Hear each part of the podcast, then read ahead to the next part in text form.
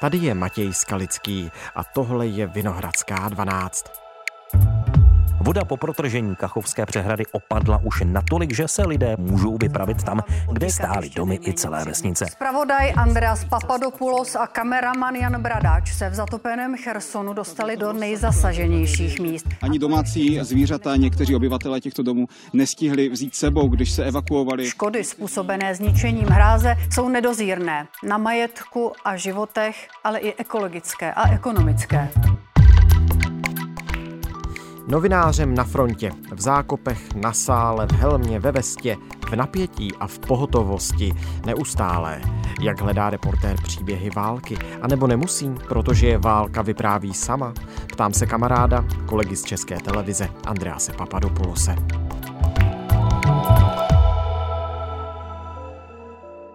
Dnes je pondělí 10. července.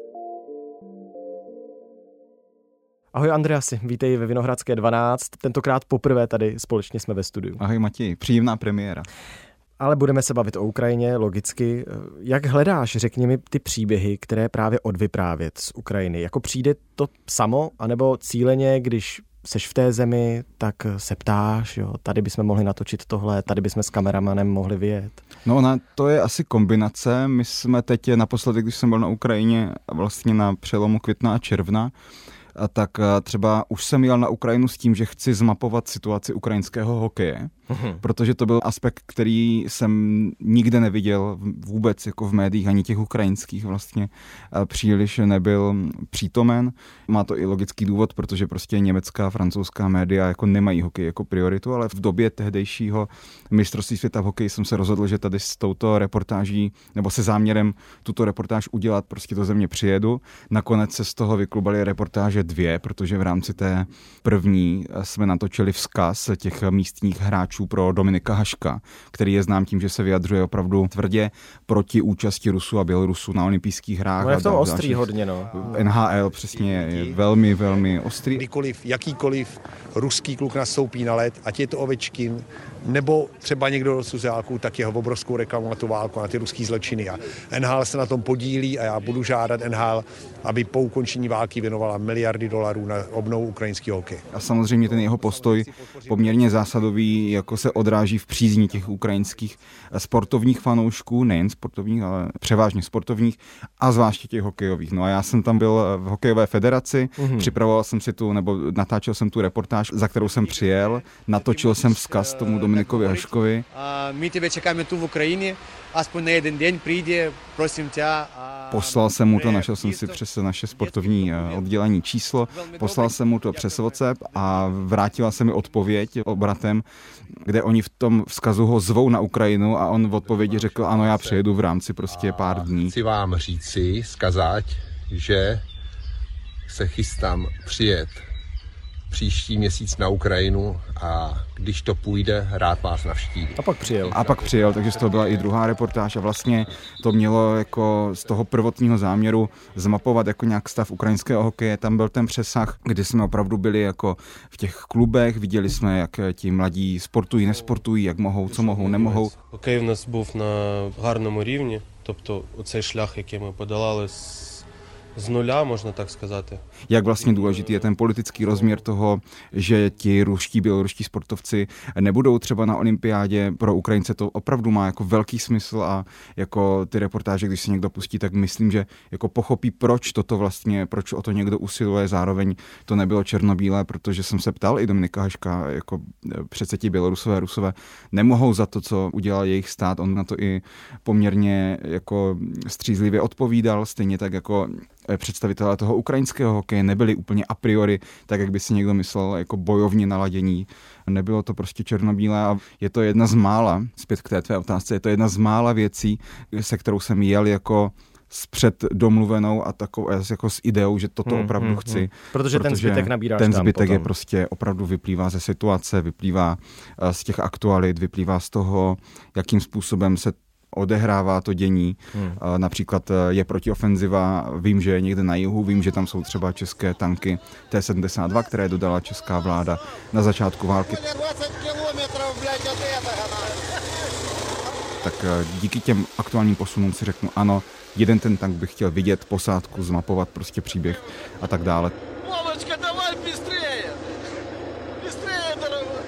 Takže ukázalo se, že i ta cesta jako s tou předomluvenou věcí jako je schůdná a odkrývá další a další možnosti, ale i ta věc, která prostě vyplývá z aktuálu, je prostě k nezaplacení. No tak eh, konec konců naše záběry z Chersonu obratili vlastně evropské vysílatele, hmm. 30 eh, televizních stanic je použilo ve svých vysíláních jenom proto, že jsme reagovali opravdu velmi promptně na tu situaci. No tak pojďme se o tom pobavit, protože to jsou zase příběhy, kde ty musíš otevírat lidská srdce. Musíte navázat spolu nějaký vztah, abyste si vzájemně důvěřovali. Ty ses dostal v tom Chersonu zaplaveným nejdál asi z novinářů, aspoň v těch prvních den, dnech, ten nebo ten první den. den První den po, tak.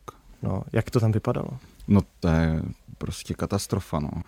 Můj dědeček mi ukazoval fotky z roku 97, kdy mu voda spláchla továrnu v Krnově. Hmm. A já jsem si říkal, Ježíš Maria, toto jsem, to je prostě tak strašně vzdálená věc, to se nemůže jako mi nikdy přihodit, že toto vůbec uvidím. No a teď jsem to viděl krát tisíc. Jo? Hmm. A prostě... Hmm. Uh, a tam byly jenom, jenom střechy, komíny. Jenom střechy, komíny, hladina, kterou proplouvaly ty záchranářské lodě a, a lodě dobrovolníků a lodě policie, která to pročesávala, jestli tam ještě nejsou třeba nějaká těla nebo nějaké pokusy třeba i o rabování a tak dále, ale tam se neprokázalo tolik těch pokusů, takže takhle to tam pročesávali a do toho prostě ten chaos na březích, kdy lidi čekali na zprávy o svých blízkých nebo o svých domácích mazlíčcích. Будинок повністю залитий водою. Залізнична дорога, її не видно, а ми вже знаємо приблизно наскільки піднявся рівень води. Velmi emotivní to bylo, protože se prostě bavíš jako s lidmi, kteří jsou na břehu a kteří vidí na svůj zatopený dům nebo vidí ten komín toho zatopeného domu a vypráví ti, že si na ten dům vydělali prací, těžkou prací. Kupili kusочек земли, заработали денег, построили дом, второй раз сделали ремонт в доме. И теперь v Chersonu to je zemědělská oblast, takže většinou těžká práce v zemědělství. Vydělali si na dům, koupili si kus půdy, vybudovali dům, přišli rusové prostě loni, uh, buď to využili jako nějaké sídlo prostě okupačních jednotek, nebo ten dům zbořili při ústupu, když se vztahovali a třeba tam měli velmi často na březích, to znamená v těch zasažených oblastech města Kherson, měli třeba rozmístěnou artilerii, na kterou ukrajinské jednotky vlastně pálily, takže tam ty domy byly i zbořeny vlivem prostě těch bojů, nebo je prostě nějakým způsobem rusové postihli ty obyvatele, že jim třeba vzali stavební materiál a budovali z nich na levém břehu opevnění. Velmi často se tam opakovaly tedy ty příběhy, takže to byly jako dvě pohromy, které je stihly, no teď třetí pohroma, a teď se bavíš s těmi lidmi na břehu, kteří ti toto všechno říkají hmm, hmm. při pohledu na ten několikrát vybudovaný, opravený dům prostě. A, Strašně emocionálně jako silný moment. Velmi, velmi a prostě... Je něco, co bys z toho, co ti jako řeknou v, v té situaci, ve které jsou strašné, co bys jako nepustil do televize? Chápu třeba nadávky, jo, ale... Mm, no, nadávky jsem teď právě do té jedné reportáže dal. A, mm-hmm. a vlastně já jsem s jedním pánem projížděl na jeho lodi eh, k jeho zatopenému domu to bylo tak, že my jsme projeli, on, on se tam vydal zachránit své domácí mazlíčky právě. Nepodařilo se mu to úplně, jednu kočku prostě nemohl najít. A když se vracel, tak já jsem se ho ptal, co chcete udělat těm lidem, kteří toto mají na svědomí. A většinou Ukrajinci jako říkají, já se o tom nechci bavit a tak dále. Hmm. A tento člověk řekl, já chci prostě zabít Rusy. Želání u koho to ubít z Ruska za to, co oni сделали. Сколько lidí, сколько животных. Сколько... Já bych chtěl někoho zabít, nějakého Rusa, protože toto je prostě jako odplata, prostě vendeta, úplně jako ta, takový ten základní lidský put, nebo jak to říct. A normálně bych to asi do té reportáže nedal, ale tyto hlasy se tam prostě opakovaly. Hmm, hmm. Jo, protože já bych tam nedal jako jeden náhodný takovýhle výkřik. Každému je jasné, že prostě na smrt se odpovídá obranou toho života, ale, ale tentokrát jsem to tam dal a on to tam jasně říká. Jako není, pro mě teď není jako jiné zadosti učinění, když teď pluju na té lodi nad svým domem, pět metrů nad, nad svým domem, tam, kde jsem včera ještě seděl na verandě, tak dneska tady jsem pět metrů nad tím na lodi. Není jiné řešení, než prostě jako chtěl bych zabít nějakého Rusa. tak jsem to tam dal.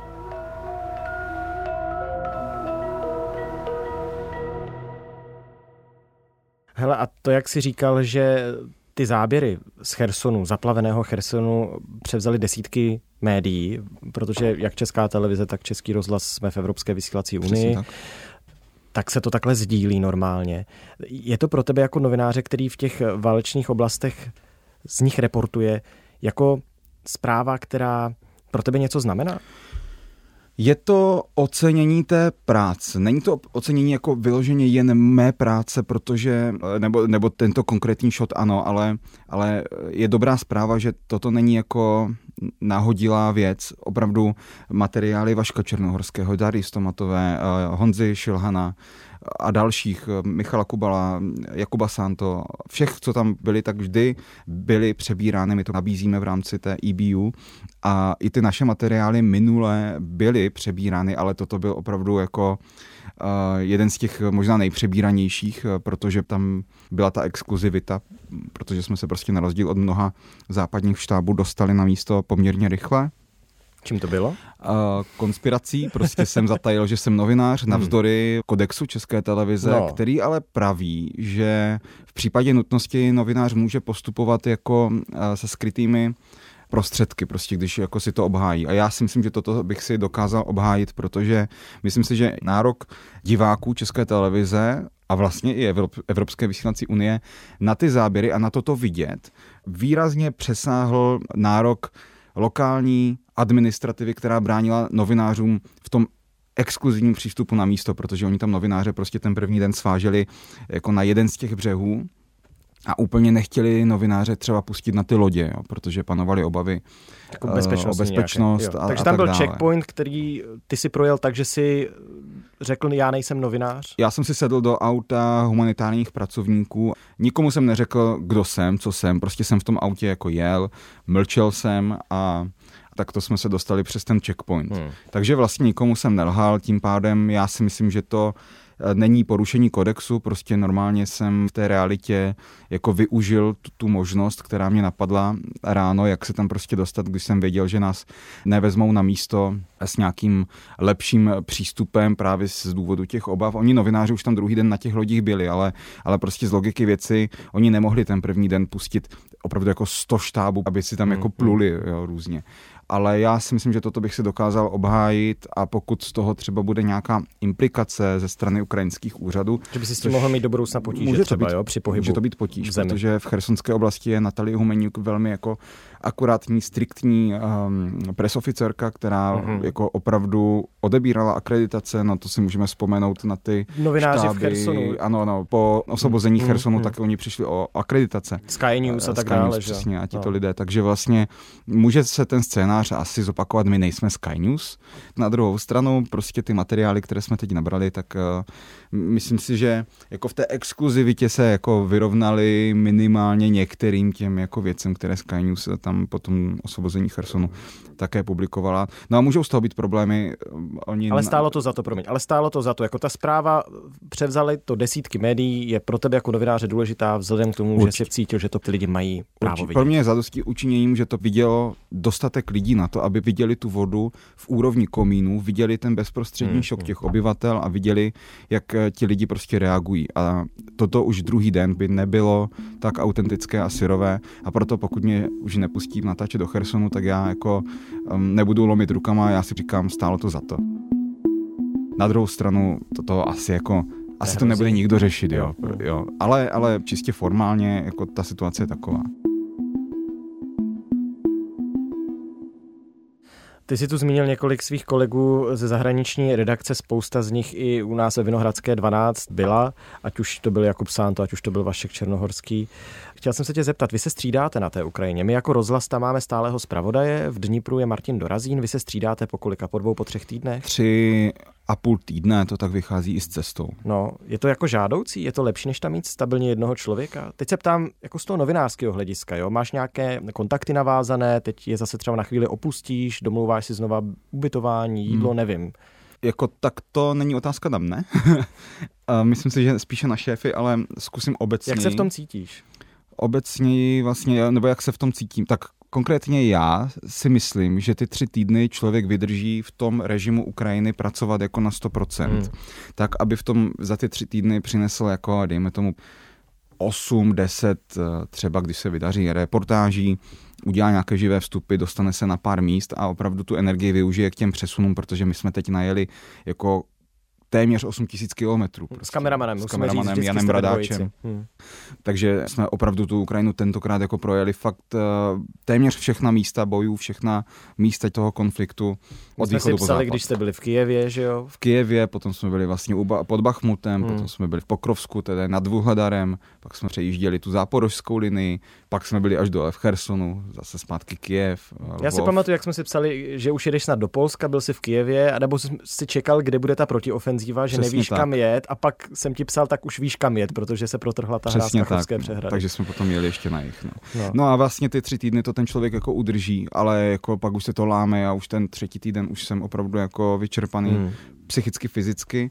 A kdybych já byl stálým zpravodajem, tak uh, budu ty intenzivní výjezdy opakovat, já nevím, jednou měsíčně třeba na týden, protože jinak se to nedá. Tam ten zpravodaj, já jsem zpravodajem v Polsku a vím, kolik toho je toho běžného provozu prostě zpravodajského, takže podle mě úvaha mých šéfů je taková, že když se tam budou střídat ti lidé, tak tam odvedou vždycky těch 100% ty tři týdny. A to, co by odpočívali na tom postu, tak budou odpočívat Česku a místo nich přijede někdo, kdo tam tři týdny bude jako uh, rabotat uh, opravdu jako na 100%. A ten návrat a... je potom jaký? Já, bavíme se pořád intenzivní. o válce. Intenzivní. Hmm. A těšíš se třeba, že zase budeš moct odvést nějakou dobrou práci? Dá se to vůbec? V Polsku třeba v nějakých jako mírových klidných Ne, myslím potom vodách. návrat na tu Ukrajinu.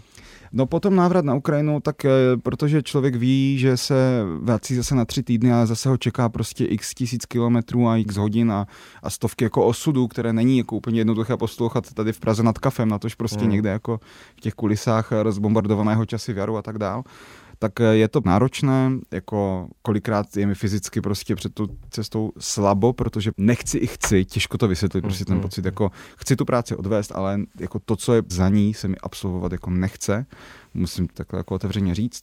A je to ta směsice, no. A, a moment, kdy, který jsi zažil na té Ukrajině třeba a který by tě přesvědčil, že už teda tohle už vidět teda fakt nechci nikdy. No tak ta záplava, no to je jako když, když je to nějaký rozbořený nebo rozbombardovaný dům, nebo když je to zákop, nebo když je to prostě nemocnice, tak je to jako jedno, jedno místo a mám pocit, no člověk nabíde dojmu, že je možné s tím něco dělat. Hmm. Ale tady prostě není jako co než počkat, než jako sledovat tu katastrofu. Není možné jako se proti tomu jako bránit, není možné s tím jako vůbec bojovat jinak, než, než tím, že prostě člověk bude trpět a čekat. A to je prostě jako strašný pocit, když vím, že ti lidé tam, já jsem se mezi tím vrátil, osprchoval, dal jsem si pitnou vodu z kohoutku, tady jsem eh, dneska v centru Prahy, a, hmm.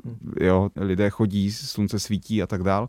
Teď jsem tady seděl právě v kavárně na Václavském náměstí, a říkal jsem si, tady všichni chodí eh, s nákupem, tady, tady prostě z obchodních domů a vlastně jako mám pocit, že to je tak nějak jako všem jedno. Hmm. A to možná svět. není, možná jim to není jedno, já nevím, ale je, je to úplně jiná realita, je to jak kdybych prostě spadl z Marsu, nebo jo, hmm. mně to kolikrát přijde, že z Ostravy na Ukrajinu je to 350 kilometrů to opravdu jako velmi blízko. Ten konflikt je fakt jako reálný, aktuální, je to prostě reálná hrozba i pro Českou republiku a já vůbec nikomu nevyčítám pro boha chraň Bůh, že tady jako žije normální život. Ukrajinci se taky snaží žít normální život, ale jenom jako tím mým čistě subjektivním pohledem, když si sednu prostě na to náměstí tady jako v Praze a třeba v Pokrovsku tam někde jako, tak je to úplně jako nereálné, jako jak jiné světy to jsou. A vůbec nikomu nic nevyčítám, jenom konstatuji ten fakt, že toto si ten člověk uvědomí a jenom kroutí hlavou a jako ptá se, jak je tady toto možné. No. No tak moc díky, že si to tady aspoň mohl se mnou takhle všechno odvyprávět a že jsme se třeba zase něco nového dozvěděli. tak já děkuji za pozvání.